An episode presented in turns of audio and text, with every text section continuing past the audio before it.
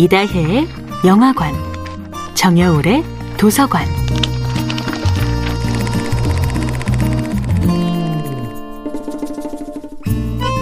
안녕하세요. 여러분과 아름답고 풍요로운 책 이야기를 나누고 있는 작가 정여울입니다. 이번 주 함께하는 작품은 토마스 아디의 테스입니다. 테스는 자기 비하와 자격지심의 두터운 베일을 힘겹게 벗어냅니다. 처음으로 행복할 권리를 찾기 위해 분투합니다. 그러나 그토록 사랑했던 엔젤은 내가 그녀의 첫사랑이어야 한다는 구시대적인 고정관념을 결국 깨지 못합니다. 엔젤은 테스를 그토록 사랑한다고 고백하면서 테스가 처녀가 아니라는 사실에 절망하여 그녀를 떠나버리고 맙니다. 엔젤은 이성적으로는 테스를 거부하지만 무의식 속에서는 여전히 그녀를 사랑하고 있습니다. 테스는 그런 남편이 야속하지만 떠나는 그를 붙잡을 수가 없습니다.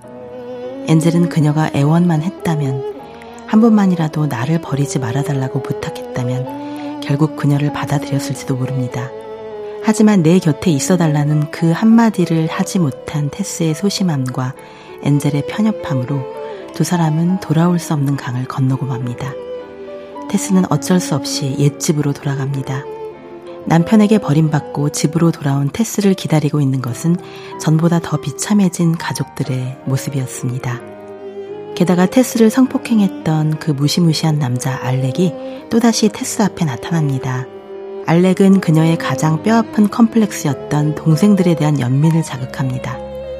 테스는 더 이상 남편 엔젤에 대한 일방적인 순정을 지킬 수 없게 됩니다. 알렉은 자신에게 와주면 테스가 불쌍한 동생들을 먹여 살릴 수 있도록 도와주겠다며 그녀를 유혹한 것입니다. 테스의 무책임한 부모가 동생들을 방치했다면 테스는 이제 동생들의 의식주까지 책임지려 합니다. 가엾은 테스는 엔젤이 돌아올 거라는 희망조차 놓아버립니다. 엔젤이 뒤늦게 다시 돌아와 사랑을 고백하자 테스는 또다시 알렉에게 묶여버린 자신의 운명을 저주합니다. 그녀는 처음으로 선택의 기로에 서지만 이제 그녀를 기다리고 있는 것은 더 아프고 쓸쓸한 결말 뿐입니다. 테스에게는 한 번도 성공의 경험이 없었습니다. 자신의 능력을 인정받을 기회가 없었고 그녀에게 최초로 찾아온 구원의 열쇠는 바로 엔젤 클레어와의 사랑이었던 것입니다. 정여울의 도서관이었습니다.